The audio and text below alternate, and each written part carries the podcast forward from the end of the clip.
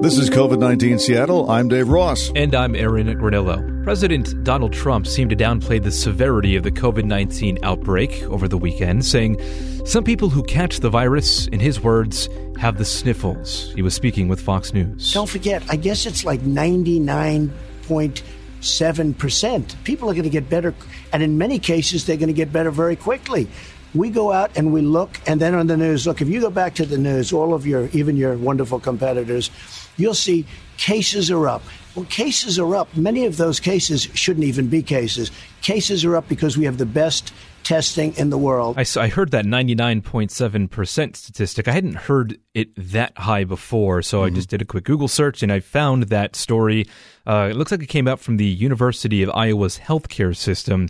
So doctors there monitored 525 people back in May only found one patient there died from COVID 19. Nine were admitted to the hospital. So, uh, in that case, yeah, in, in Iowa back in May, recovery rate was very good. Uh, we can tell you here in Washington, at least uh, our latest confirmed cases show that the death rate here is at about 3%. So, technically, 97% here in Washington state are recovering. And at one point during the Fox News interview, Chris Wallace asked the president about the White House campaign to try to discredit Dr. Fauci. Dr. Fauci at the beginning, and again, I have a great relationship with him. I spoke to him at length yesterday. Dr. Fauci at the beginning said, This will pass, don't worry about it, this will pass. He was wrong. Dr. Fauci said, Don't ban China, don't ban China. I did. He then admitted that I was right. But you made mistakes too. I guess everybody makes. I was going to say, you said at one point. Then he plays some clips from the archives. It's one person coming in from China, and we have it under control. It's uh, going to be just fine. I think we're going to be very good with the coronavirus. I think that at some point uh, that's going to sort of just disappear, I hope. And now we go back to the interview. I'll be right eventually. I will I be right eventually. You know, I said it's going to disappear. I'll say it again. But it's going dis- to disappear. Does that discredit and I'll you? be right. I don't think so. Right. I don't think so. You know why it doesn't describe? Because I've been right probably more than anybody else. Then there are masks. Question The CDC says if everybody wore a mask for four to six weeks, we could get this under control. Do you regret not wearing a mask in public from the start? And will you consider a national mandate that people need to wear masks? No, I want people to have a certain freedom. And I don't believe in that, no. And I don't agree with the statement that if everybody wear a mask, everything disappears. With that being said, I'm a believer in masks. I think masks are good. But uh, I leave it up to the governors. And that has been the administration's response and stance pretty much from the beginning, saying it, it, it wants to leave the response into the hands of states. Uh, but do we need a coordinated federal response at this point to the virus? Well, if that's what would convince people to wear masks, um, I guess it would help. But of course, there's a there's a debate there, depending on the state. You heard uh, some of the governors say, sure, they believe in wearing masks, but they also feel that based on the way their own populations react, if there were a mandate, it would just invite defiance. So they think it's better not to mandate and uh, say, we trust you to be grown ups and wear your masks without us forcing you to. You're seeing this also with the Department of Education and uh, Secretary Betsy DeVos, too. So she's saying schools need to open, but then also saying every school has to make its own decision. Here's White House Press Secretary Kayleigh McEnany on that. The president has said um, unmistakably that he wants schools to open, and I was just in the Oval talking to him about that. And when he says open, he means open and full, kids being able to attend each and every day at their school. Uh, the science should not stand in the way of this. Uh, and as Dr. Scott Atlas said, I thought this was a good quote. Of course, we can do it. Everyone else in the Western world, our peer nations, are doing it. We are the outlier here. I know McEnany had some uh, pushback on saying the, the the science should not get in the way of or decision to reopen schools. Dave. Well, I'm not sure exactly what she meant by that, but I she I'm going to be generous and say she thinks we're a smart enough country that we can figure out a way scientifically to make schools safe. And, and I think you're seeing that around the country. Nobody wants schools to be the source uh, of an outbreak. So they're looking at ways to distance kids by either going to split shifts. They're looking at ways to teach kids to uh, wear masks, just make it a, a habit, which uh, again and again seems to be rising to the top as the best way to do this.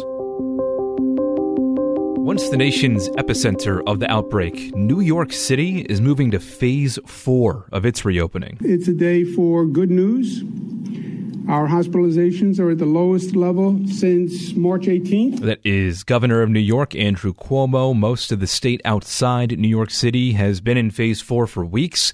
He praised New York's efforts since the start of the outbreak, saying the state's infection rate and also positivity rate is holding steady at about 1%.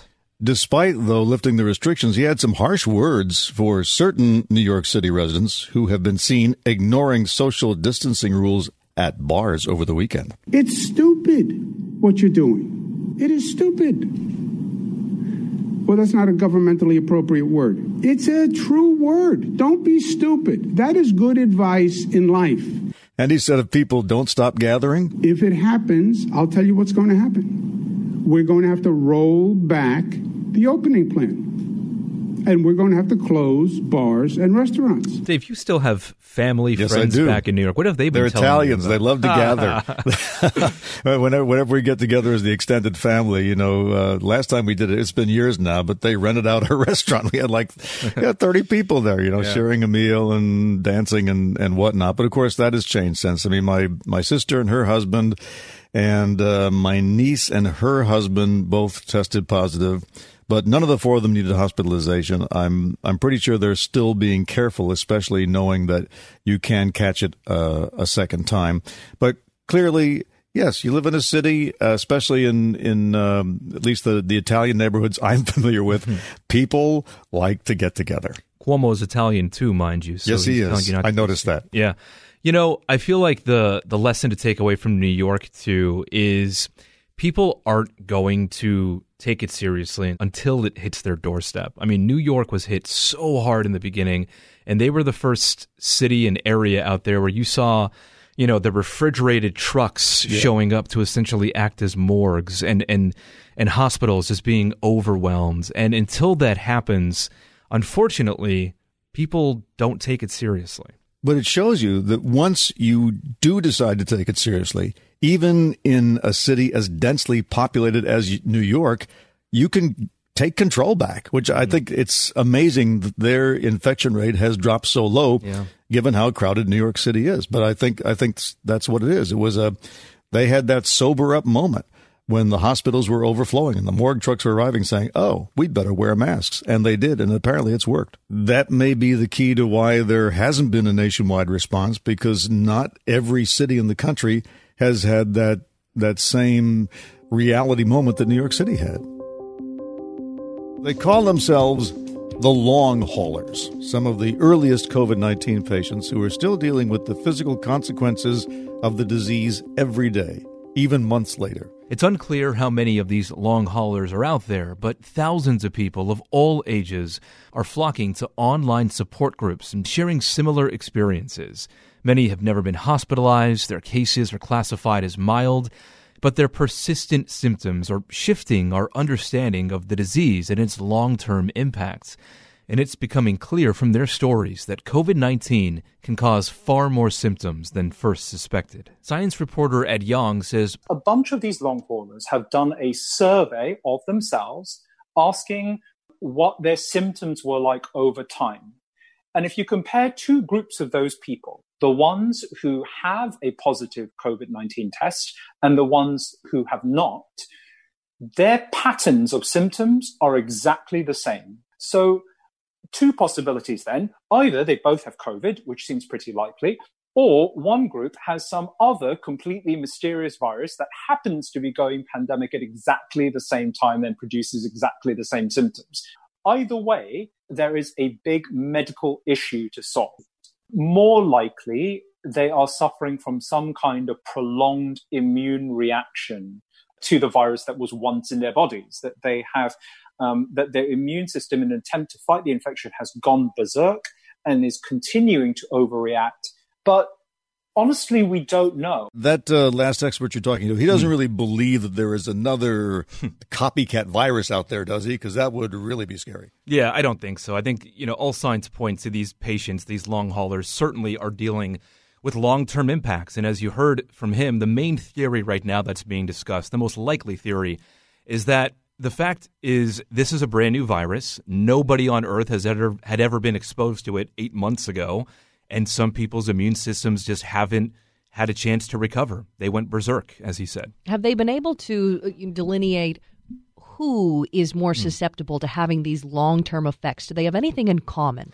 No, and, that, and that's the most frustrating part. Unfortunately, I, I spoke to a, a rehabilitation doctor at Harborview too in the in the longer version of this story, and unfortunately, it, it's random, is what it seems like. He he spoke to a gentleman who's in his 30s who was bench pressing 200 pounds a few months ago. And he tells me the story of that. Now that same man is standing up for a minute and he's trembling. Mm. So, yeah, I mean, it's random who it affects. And I think that's the most concerning part of this virus, too. And this is the other thing to to consider when you're talking about a flu vaccine, just ordinary flu. Mm-hmm. If you look up the flu, it too can have long term effects because of the of how much energy it takes the body to to fight off the infection. And one of the first things to go, they say, is uh, just what Colleen was talking about that muscle tone.